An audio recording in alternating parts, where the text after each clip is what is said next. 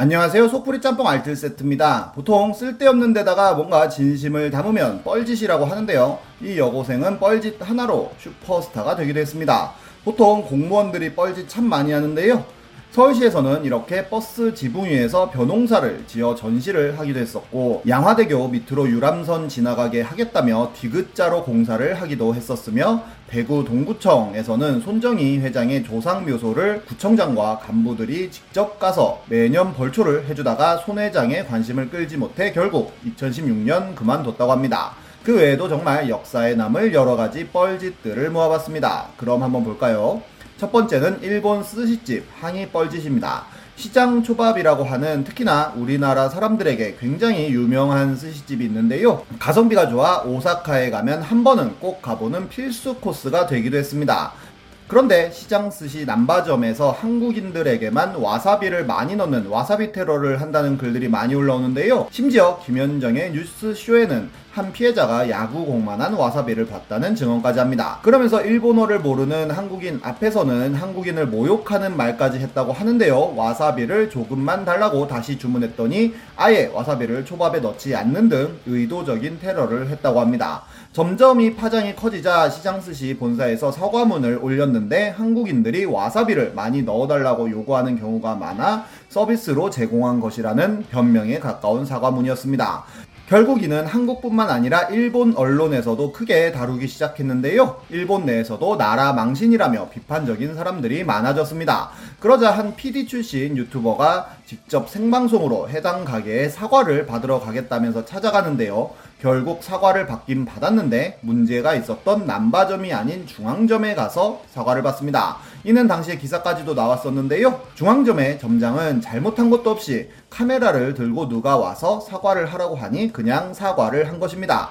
남바점에도 갔지만 종업원이 회사의 방침이다 라고 반박하자 그냥 중앙점을 찾아간 건데요. 오히려 이 사과 방송은 일본 사람들의 타겟이 되어 한국인이 무례하게 가게의 제지도 무시한 채 촬영하여 일단 사죄 요구를 받아보려고 했다가 다른 점포로 가서 사죄를 해주시면 원만하게 해결될 것 같다고 하여 사과를 받아갔다는 갑질 방송으로 소개가 됩니다. 그리고 이후로 오히려 한국 사람들이 궁금해서라도 찾아가 더 큰 호황을 맞았다고 하는데요. 하지만 No No Japan으로 한국인 관광객도 줄고 일본의 긴급 사태로 일본인 손님도 없어지면서 폐업을 했다가 작년에 다시 오픈을 했다고 하네요. 이런 식으로 엉뚱한 데다가 화풀이를 했던 경우들은 은근히 자주 있는데요. 젝스키스 해체할 때 대표차인 줄 알고 조영구의 차를 박살냈던 잭스키스팬은 예전 영상에서 소개시켜 드린 적이 있었고 전 국민이 분노했던 안톤 오노의 할리우드 액션 금메달 사건 때는 무명에 가까웠던 김구라가 사과를 받겠다며 미국까지 가서는 오노는 만나지도 못하고 아버지가 운영하는 이발소에 가서 한국어로 쌍욕을 하고 금메달 내놔 이 XX야 라는 문구가 쓰인 보드판을 주고 오기도 했다는데 심지어 그 사람은 진짜 오노 아버지가 아니라고 김동성이 폭로하기도 했습니다. 다음은 의자 일체형 책상입니다. 대학교 다니셨던 분들 중에 이 책상 안 앉아 보신 분들 잘 없을 텐데요. 말 그대로 책상과 의자가 하나로 붙어 있어 내 몸도 붙여서 공부해야 하는 책상입니다.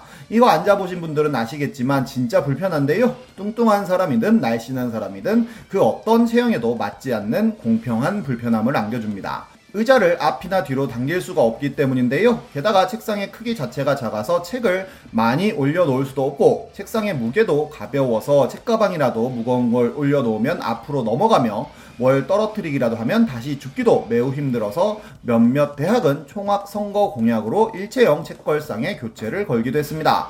이 디자인은 정말 옛날부터 대학이나 노량진에서 많이 쓰이고 있었는데요. 2003년 대우 가구의 이경상 대표가 특허까지 내서 공급을 했다고 하는데 이경상 대표는 좁은 강의실에 최대한 많은 학생을 수용하는 게 관건이라서 이런 디자인을 만들었다고 인터뷰하기도 했습니다. 이렇게 많은 학생들이 불편함을 호소하자 책상의 크기도 키우고 간격도 조절할 수 있는 여러 가지 신모델을 출시하기도 했는데요.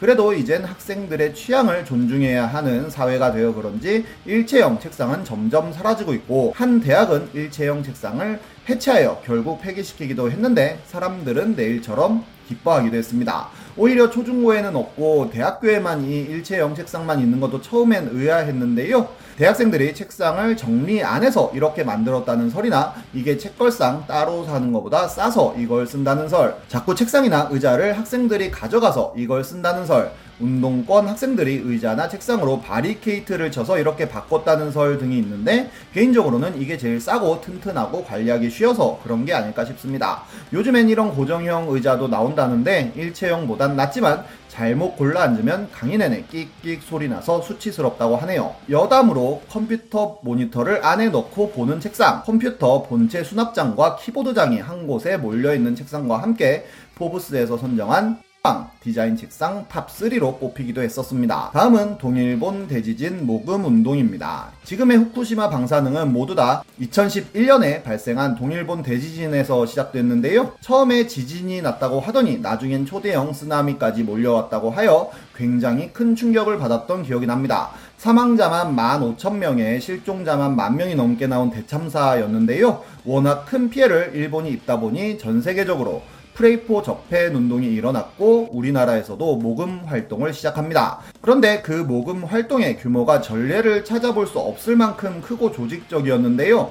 방송 3사 모두가 특별 생방송을 통해 일본 지진 모금 방송을 진행하였었고 당시 마트나 길거리에 다니면 일본 지진 피해 돕기 모금함이 굉장히 많이 보였으며 사랑의 열매를 통하여도 성금을 전달하고 네티즌들은 자발적으로 아고라 같은 곳에서 일본인들을 위한 모금을 진행합니다. 일본에서 큰 인기를 얻었던 류시원, 배용준, 최지우, 이병헌 같은 한류 스타들 역시 기부에 참여하였고 무한도전 팀에서도 1억을 기부하였으며 거의 모든 우리나라 기업들이 일본 돕기 모금 운동에 참여하였고 학교나 교회에서도 거의 반강제로 성금을 받기도 하였고 대학생들도 자발적으로 일본 구호 모금을 하였으며 심지어 위안부 할머니들 역시도 보고만 있을 수 없다며 성금에 동참하기도 하여 정말 엄청난 금액의 모금액이 거칩니다. 우리나라에서 홍수나 산불 등이 크게 터져도 이 정도로 크게 모금 운동이 일어나지는 않았었는데요. 게다가 우리나라 구조대는 가장 마지막까지 구조 활동을 하면서 늦게 철수하기도 하였고 우리나라 웹툰 작가들이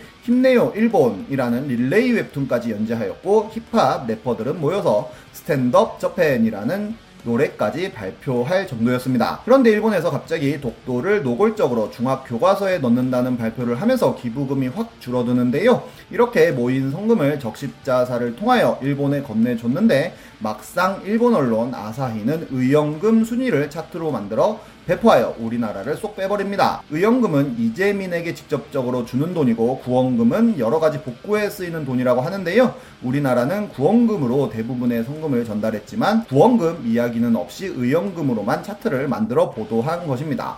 그리고 일본의 극우 네티즌들은 이 차트를 가지고 여러 인터넷에 올리며 한국인들은 인정머리 없는 국가라고 비난을 하였고 많은 일본인들이 그렇게 믿게 되었다고 합니다. 참고로 우리나라의 이연금 순위는 24위였다고 하네요. 그리고 당시 우리나라에 있던 무토 마사토시 대사에게 직접적으로 지진 성금을 전달하는 경우가 많았는데요. 정치인들도 직접 대사에게 전달하고 기업들도 역시 일본 대사에게 전달하는 경우가 많아 일본 대사는 누구보다 빠른 한국 지원에 감명받았다는 인터뷰를 하기도 했습니다. 그리고 한국인의 뜨거운 정을 보여줬다며 감사를 표하기도 했는데요. 그리고는 일본으로 돌아가 한국인으로 태어나지 않아 다행이다 라는 칼럼과 책을 내기도 하였고 작년엔 한국인들과 말하다 보면 침이 튀어 서로 대화하기가 힘들다는 이야기도 하였고 일본인들은 외출을 자제해달라고 하면 자숙하지만 한국인들은 자제가 안 되기 때문에 강제적 조치를 취하고 있다며 지속적으로 한국인 비하를 하고 있습니다. 물론 해외의 큰 재난에 가만히 있을 수는 없긴 하겠지만